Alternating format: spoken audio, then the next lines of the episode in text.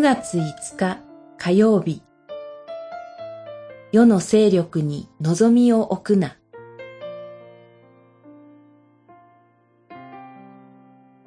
イザヤ書二十章この海辺の住民は言う。見よ、アッシリアの王から救われようと。望みをかけていた者が、このありさまなら、我々はどうして逃げ延び得ようか。二十章六節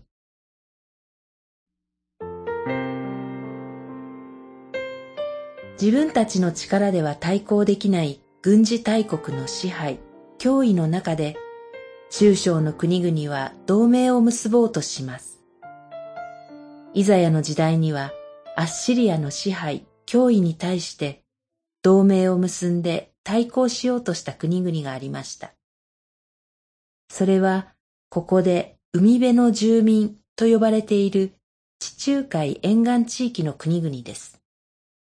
そして彼らにとっての頼もしい名手はエジプトとクシュでした。そこで主は彼ら海辺の住民が助けを求め望みをかけていたエジプトとクシュの行く末を予示しました。それはエジプトとクシュの人々が見るも哀れな姿で恥をさらしつつ、囚われ人となって惹かれていく様を表すものでした。それを表す役割を担った預言者イザヤは、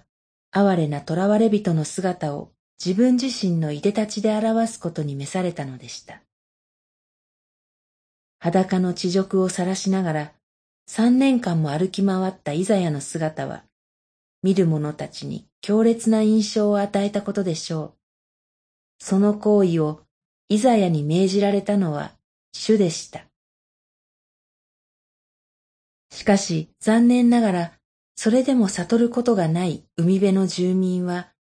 絶望の嘆きで終わることが予言されています。ユダもまた海辺の住民であり、この世の勢力を頼みとしてきたことをここで悔い改めるべきでした。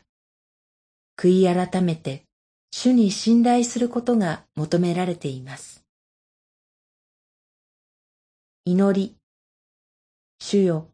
あなたに立ち返って安らかに信頼する信仰をお与えください。